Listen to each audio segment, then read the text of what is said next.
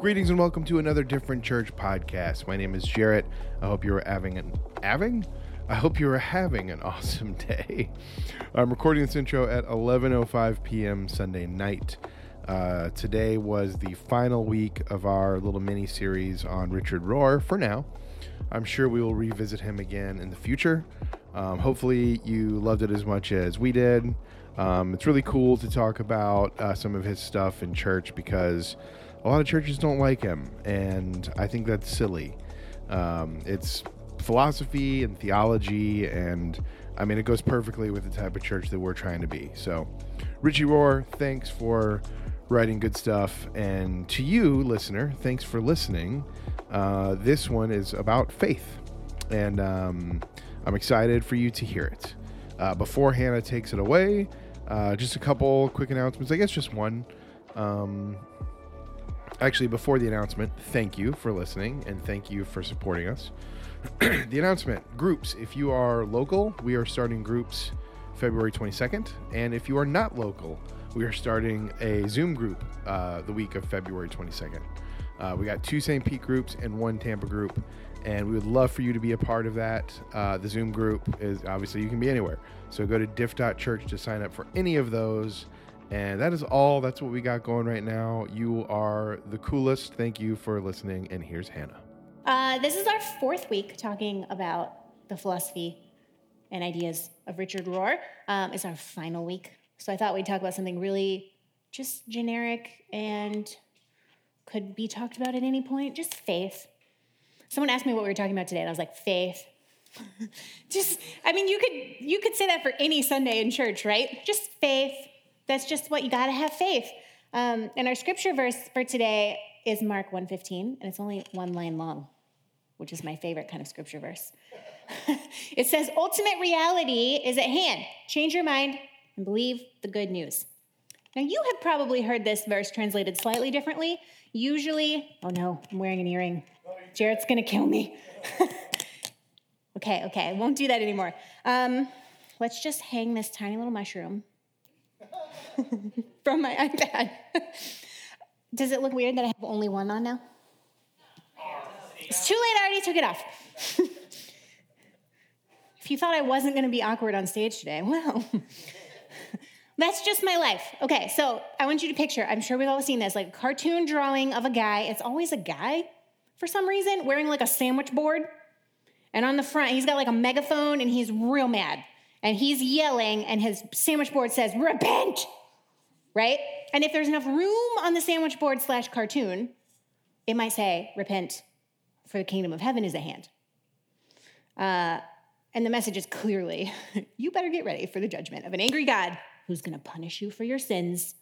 And obviously, the solution is to join Sandwich Board Guy's church and believe whatever he believes, which apparently includes yelling at people, strangers on the street. Um, has anyone seen any of these people in real life? Oh, yes, I have too. And I used to work at a church, and they would like come sometimes in protest outside of our church. Not this church, which I feel like is way more protestable. the church that I worked at was like Baptist. and I'm like, what are you protesting? I'm pretty sure the okay. Uh, but I think that's a mistranslation because this word repent, it's usually translated repent or reform or convert, should be translated change your mind. That's literally what it means. Change your mind. Jesus' first word on this subject is mind change. It's not moralistic or even churchy at all. And I feel like repent, people get like woo woo when we talk about repent. They're like, either they're like, yes, everyone needs to repent. In fact, we should have confession right now. Or they're like, I don't like that word. I don't know why you're saying that word. I did not come here to be told to repent. But it's not even a churchy word. It just means change your mind. And I think most of us have a problem with change, which maybe is why Jesus talked about it so much because he knew we would struggle with it. it. we, we need to accept change as an ongoing central program for our lives, and we don't like it. And in clear and unmistakable language, Jesus and all of the prophets in the Hebrew Bible talk about needing to change change our behavior, change our mind. So, how is it that the religious groups formed in their name are so against change? Why do we have so much status quo?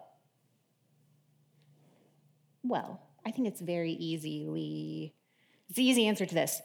We don't like it. so therefore, we don't do it. We don't like change because our egos hate change, and resistance to change shows up in all humans, right? But the more strictly we define ourselves and the more tightly we try to control things, the less we like change. And our ego, that part of our mind that loves to control and strictly define things and like categorize everything, fights new ideas because you know new ideas might give us new information which might make us change our mind which can't possibly happen. And it gives us this unconscious attitude that says well one of us is wrong. And it's not me. And fu- fundamental christians are really good at recognizing this in other people but not themselves. I don't know if y'all come from like the same type of church places I did, but like I heard this kind of phrase all the time as a kid. They just won't receive the gospel. Their hearts are closed. Their minds, God needs to open their minds so they can hear the word of the Lord. I'm like, how about you open your mind?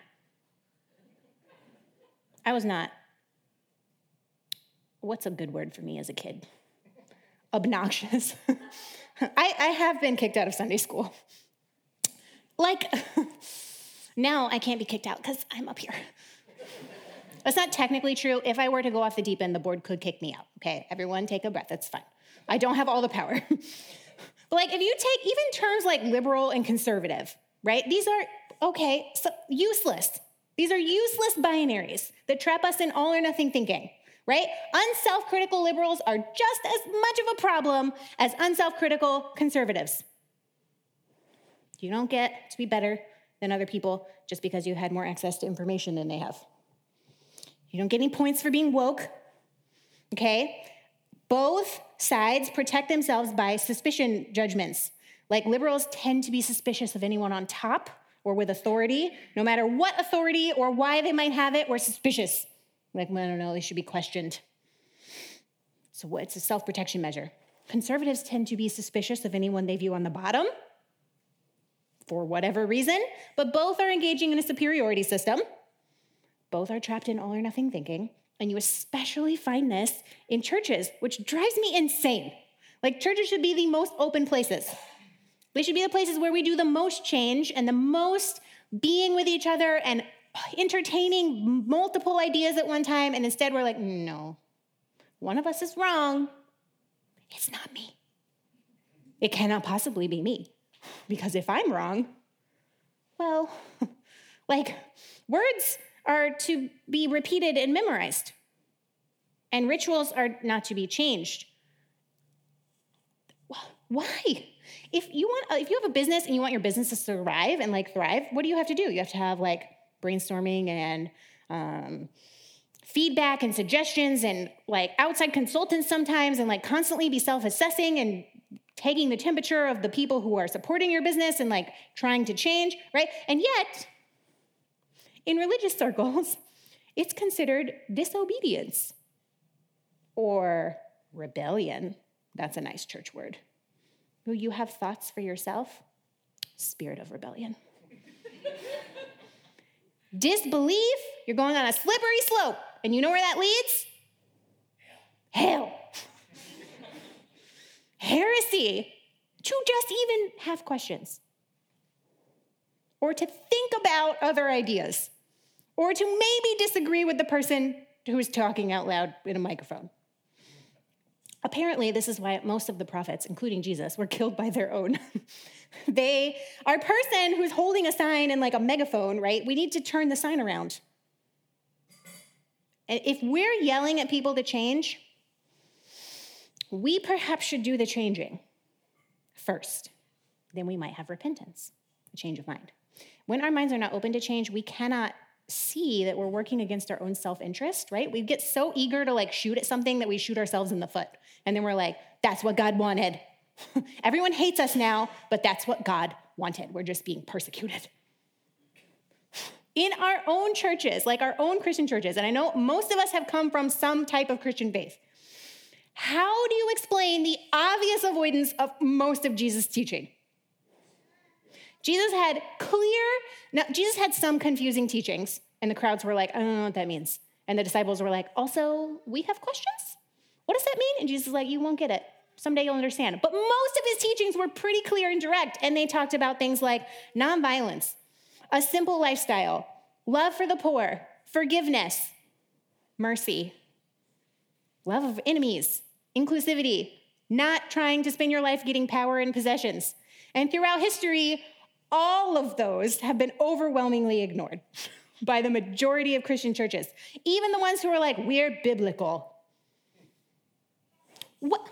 I find it fascinating that the things we ignore require actual change of our lifestyle, our security systems, our thought patterns, the way we think about each other. What we emphasize instead are intellectual beliefs that are like moral superiority stances that ask nothing of us. We're like, oh, do you know what you need to believe in? The divinity of Christ.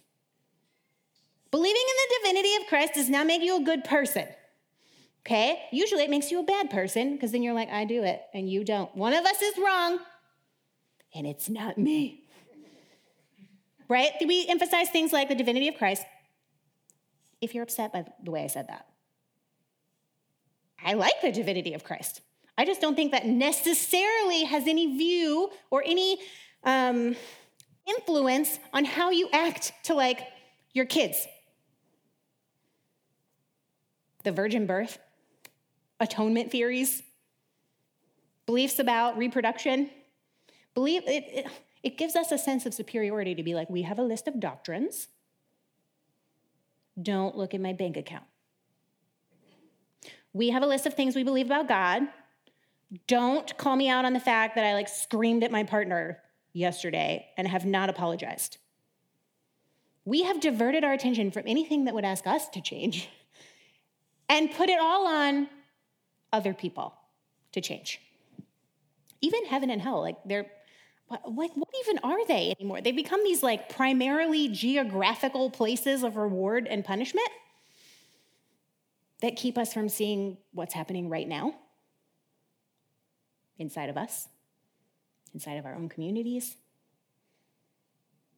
Simone Weil had a really fabulous quote, I think, and she said, Inner communion is good for the good and bad for the bad.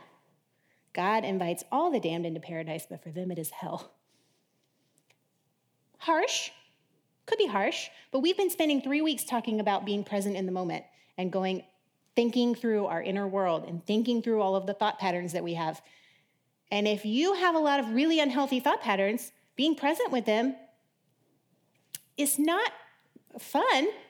It's not what people are like, yes, I would like to sign up for that, please. I would like to be completely miserable and in my anxiety all the time. Heaven is now and forever for people who are willing to change. If your religious practice is nothing more than like being sincerely open to every new moment in your life, you will find God and also yourself. Conversion, we talked about conversion last week, but like conversion is more of a, a, a happening rather than something you do. All you know is that you're being guided, loved, healed, prayed through. You're not in the driver's seat anymore. And God stops being some kind of object like any other object in the world and becomes I am. And then afterward, it's like one of the things you know is true when you've experienced it, but you don't really know what it's like until you've experienced. And then afterwards, you're like, maybe, uh, maybe life is not about me, but I'm about life, which is a weird, like, what does that even mean? But like Paul said it, in Galatians, I live now, but not I. I live a different life. What's that even mean? Well, you know when you find it. Part of faith is forgiving reality for being exactly what it is. We, I, I'll just speak for myself, I do not like that. My, our minds try to protect us from things, especially reality, because reality is full of like some good stuff, a lot of pain, a lot of suffering, a lot of things we can't control, right? And our mind is so desperate to protect us. And I think our minds have served us well because we can drive cars and like use washing machines and make ice cream out of cashews. This is all because of our minds. This is fabulous. But the mind can only take us so far. Our minds are not the tree of life. We don't want to forgive. Our mind doesn't want to forgive. Our mind doesn't want to let go. Our mind doesn't want to tolerate the suffering that comes with existence. We don't want to forgive reality for being what it is. We want to change it. Well, but you can't change it until you accept it. We don't want to forgive it even once, let alone 70 times 7, like Jesus said, which is a metaphor for like an infinite number of times. Hmm. We don't want to suffer. We only want to love. But love and suffering are actually the greatest spiritual teachers. They're like the primary spiritual teachers. They teach us more than any book, they teach us more than the Bible. That is heresy. At least in, in, my church growing up. Uh, they teach us more than the Bible. The Bible is fine. It's great, even. It's not going to teach you what to do when your world is ending. You only know what to do when your world is ending, when your world is ending, and you realize that God is still there. Suffering teaches us more than the Bible, it teaches us more than church, it teaches us more than any ritual or book about theology or pastor or anything could possibly teach us. Life experience teaches us so much more. And love we want we're looking for love. Like we want love is what we were created for and in some aspects love is what we are. It's not i think therefore i am. It's i love therefore i am. We are god's love in physical form but suffering seems to be our opening to that identity like we can't always get there and we try you know the bible's like love the lord your god with all your heart and your soul and your mind and your strength or it's not love at all. Love leads to giving up control. And that's the part we don't like because we want to control.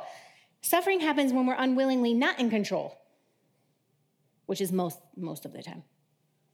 I don't want to give anyone like an existential crisis, but life is real fragile.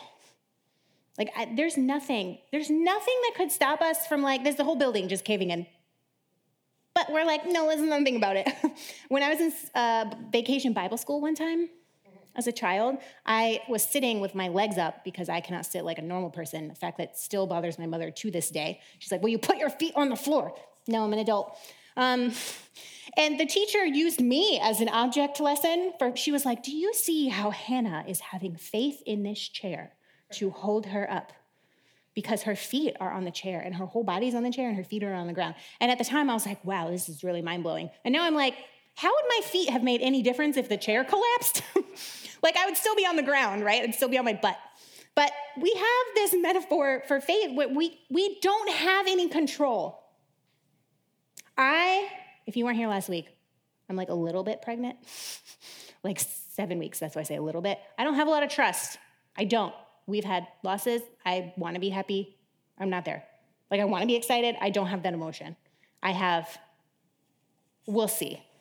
We'll see if it sticks. And I want to control it, but I have zero control. And actually, that's been the most comforting thought of all because with Nova, I felt horrible the whole time. I was like anxious that something was going to happen to her. She's fine. She's, you know, if you've met her, she is. Hmm. Um, and like last time, I felt really positive and it ended terribly.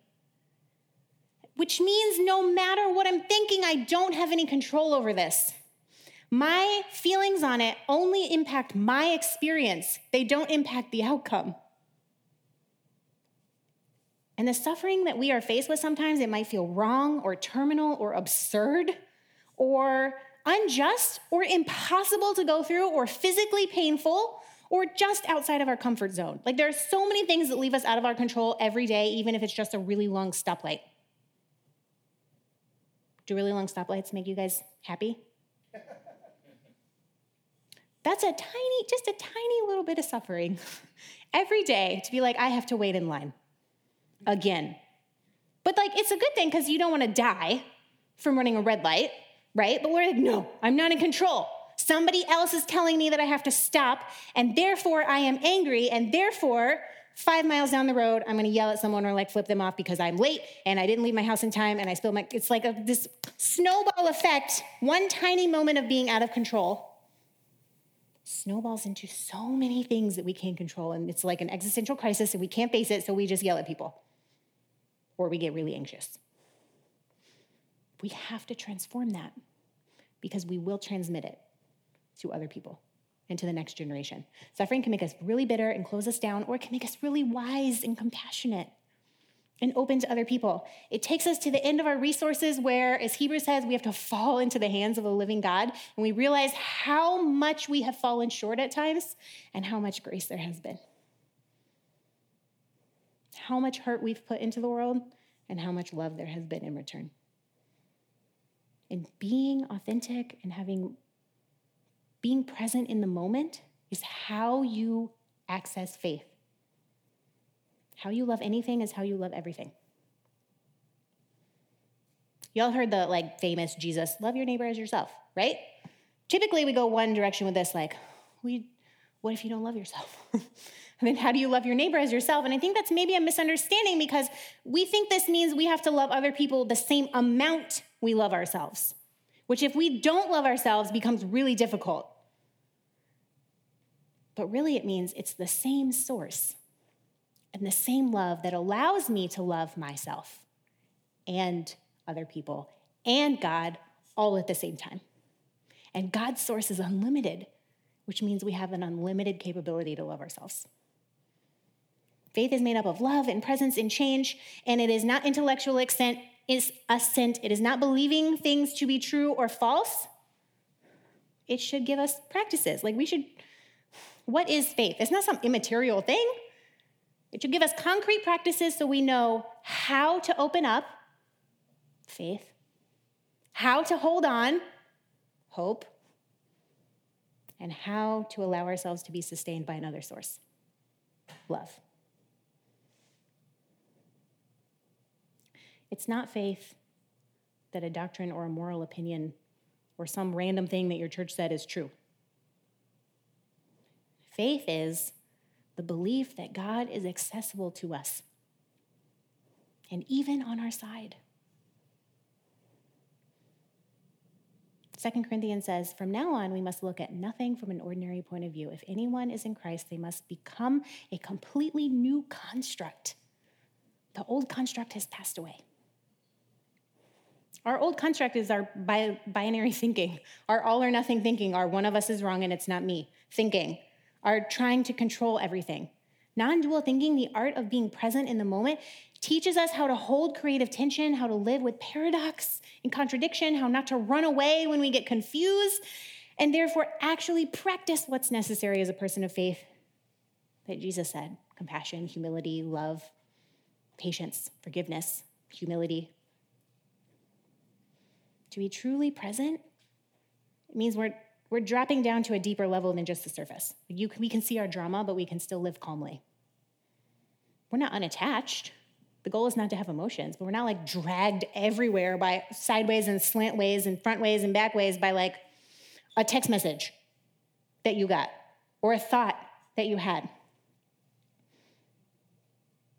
We stop thinking constantly about everything and collapse into nothing, which is the space where God lives.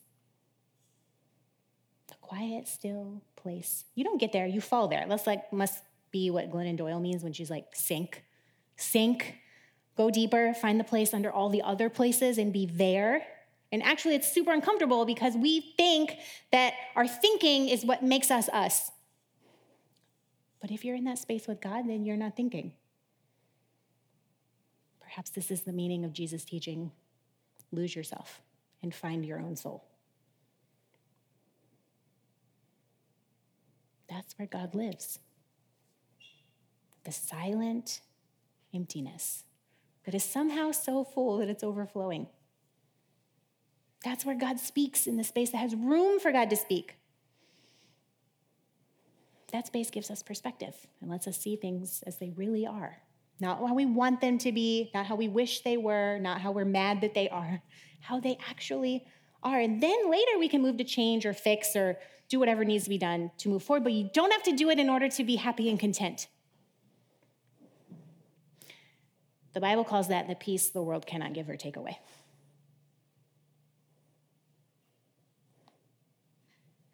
Y'all can come back Sinking into this space makes us possible to see that, like, events and titles and roles and opinions and clothing and money and church, they don't define us. We can let go of things and also keep them and love them, but it's not who we are. We can stop labeling and ranking and categorizing people and just see them. We can love and serve others, not use them or need them to define ourselves. We can allow God to see and accept us, which then becomes what we can see and accept in ourselves and each other. We say like two things are true. What if a hundred things are true? What if opposing things are true at the same time. We have to learn to live with paradox, or we cannot live peacefully or happily even a single day in our lives. In fact, we must learn how to love it, or we'll never be forgiving or wise or loving or even having enough patience to have any good relationships. Everything is a clash of contradictions. There is nothing on this whole created earth that is not a mixture of good and bad, helpful and unhelpful, endearing and annoying, living, dying. We're all a mixed blessing. So, what do you do? If you're unhappy with the state of the world, what do you do? If you're unhappy with the state of the church, what do you do? If you're unhappy with the state of your faith, what do you do? If you're unhappy in your relationships, what do you do? Well, practice faith by if you want others to be more loving, choose to love first. If you want a reconciled outer world, heal your inner world. If you are noticing other people's irritability, let go of your own. If you find yourself really resenting the faults of other people, Stop resenting your own. If the world seems desperate, let go of your despair. If your situation feels hopeless, honor the one spot of hope inside you. If you want to find God, then honor God inside of you because you will always then see God beyond you, for it's only God in you who knows where to look for God outside of you. Jesus said almost the same thing if you think that's too wishy washy. Do not judge, and you will not be judged. Do not condemn, you will not be condemned. Give grant pardon, you will be pardoned. Give, and there will be gifts for you. The amount you measure is the amount you will be given back. It's really easy to say that another way, isn't it? Are you tired of people judging everybody? Stop judging yourself. Are you tired of all the accusations and the condemnation? then stop doing that to yourself. Do you want forgiveness? We'll start by forgiving. We get to desire, this is like one of the craziest paradoxes of faith. We desire only what we've already partially found. It's like when you taste something really good and you're like, I need more of that. But you didn't know until you had it that it was like missing in your life. For me, ice cream made out of cashews. It's a mystery and it's crazy and it makes no sense, and yet it's the thing that makes the most sense in the whole world, and we don't know what to do, except maybe whatever we're carrying, just set it down. Just set it down. It doesn't have to be that heavy. Sink. Let go. You will never have peace of mind when you're in your mind.